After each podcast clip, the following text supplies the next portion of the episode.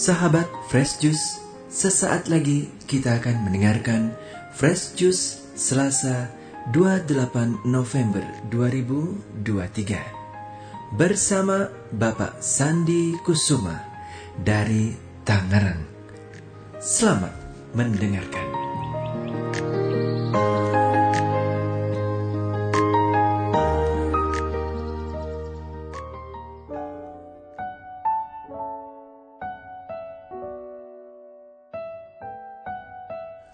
Para pendengar dan pewarta Daily Fresh Juice, pada bacaan Injil hari ini yang diambil dari Injil Lukas pasal 21 ayat 5 sampai 11, Yesus bernubuat tentang bait Allah yang berdiri megah di Yerusalem akan diruntuhkan dan manusia akan mengalami berbagai macam penderitaan baik karena ulah manusia maupun akibat bencana alam.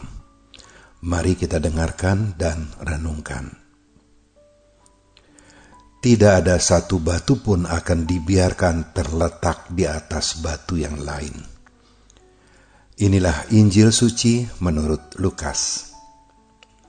Ketika itu, beberapa orang berbicara tentang Bait Allah dan mengagumi bangunan yang dihiasi dengan batu indah dan berbagai macam barang persembahan.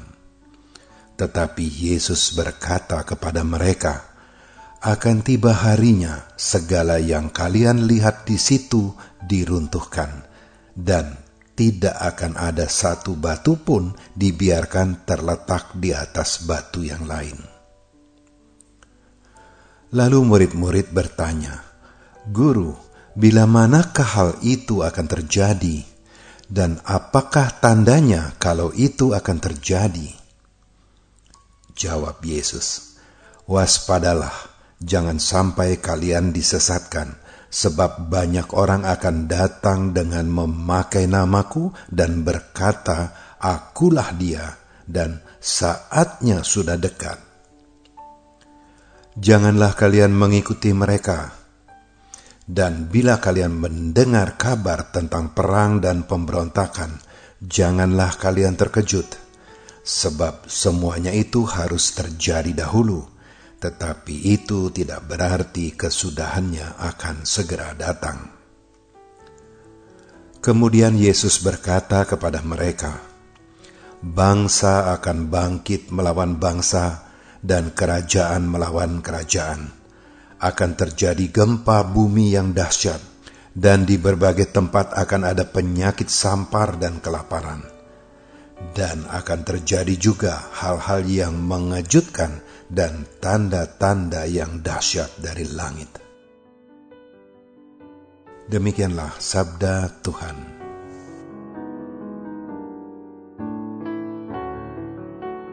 Para pendengar dan pewarta dari Fresh Juice, Bait Allah yang ada di Yerusalem pada zaman Yesus adalah pusat ibadah orang-orang Yahudi terutama pada hari raya-hari raya seperti hari raya Pondok Daun, Paskah, atau perayaan Safot, orang-orang berdatangan ke Yerusalem dari berbagai pelosok daerah Yudea dan sekitarnya. Mereka berkumpul di bait Allah untuk beribadah bersama. Dari bacaan Injil hari ini kita mengetahui kalau orang-orang mengagumi bangunan bait Allah yang megah yang dihiasi dengan batu permata dan berbagai macam barang mewah yang berasal dari persembahan umat. Yesus yang menyaksikan perbincangan para besiarah itu tentu menjadi kecewa sebab mereka memperbincangkan mengenai bangunan fisik bait Allah seolah-olah mereka sedang berwisata. Seharusnya mereka membicarakan tentang kehadiran Allah di dalam bait Allah, mendengarkan ketetapan-ketetapan Allah pada hukum Taurat, atau setidaknya memperbincangkan persekutuan di antara mereka yang sama-sama menjadi umat Allah. Maka Yesus pun berkata kepada mereka, "Akan tiba harinya segala yang kalian lihat di situ diruntuhkan, dan tidak akan ada satu batu pun dibiarkan terletak di atas batu yang lain." Dan memang benar, akhirnya Bait Allah dan Yerusalem dihancurkan oleh pasukan Romawi di bawah komando Jenderal Titus. Nubuat Yesus itu digenapi pada tahun 70 Masehi. Kehancuran bait Allah dan Yerusalem sungguh merupakan peristiwa yang tragis. Tak ada satu batu pun dibiarkan terletak di atas batu lainnya, alias rata dengan tanah.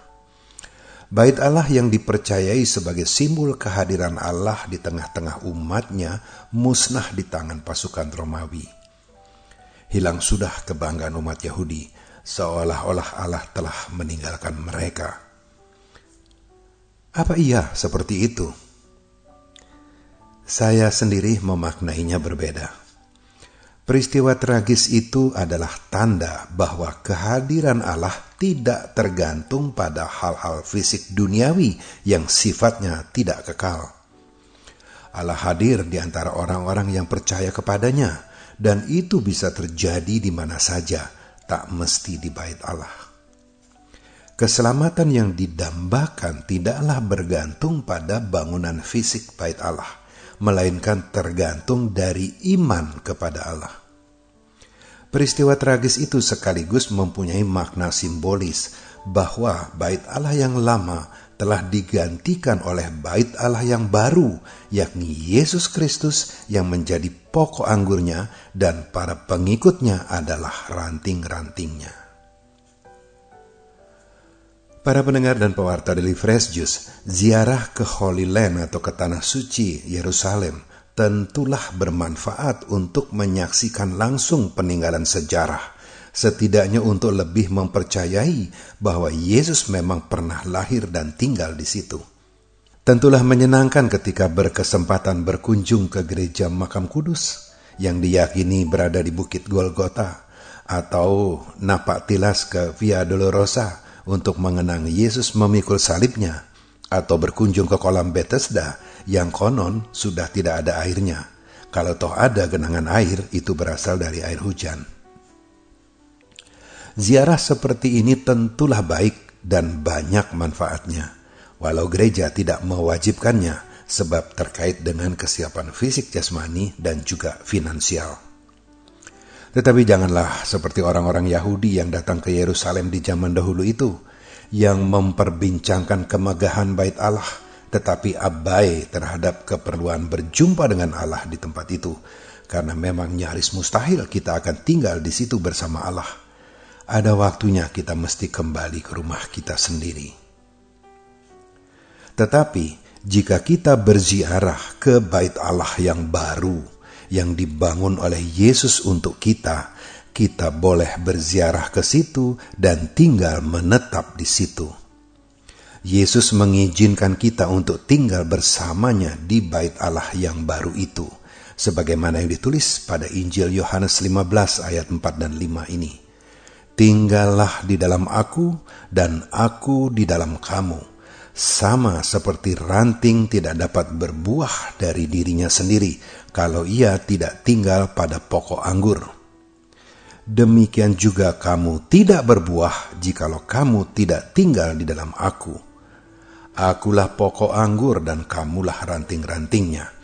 Barang siapa tinggal di dalam aku dan aku di dalam dia, ia berbuah banyak. Sebab di luar aku kamu tidak dapat berbuat apa-apa. Amin. Sahabat Fresh Juice, kita baru saja mendengarkan Fresh Juice Selasa 28 November 2023. Terima kasih kepada Bapak Sandi Kusuma untuk renungannya pada hari ini. Sampai berjumpa kembali dalam Fresh Juice edisi selanjutnya. Tetap semangat, jaga kesehatan, dan salam Fresh Juice.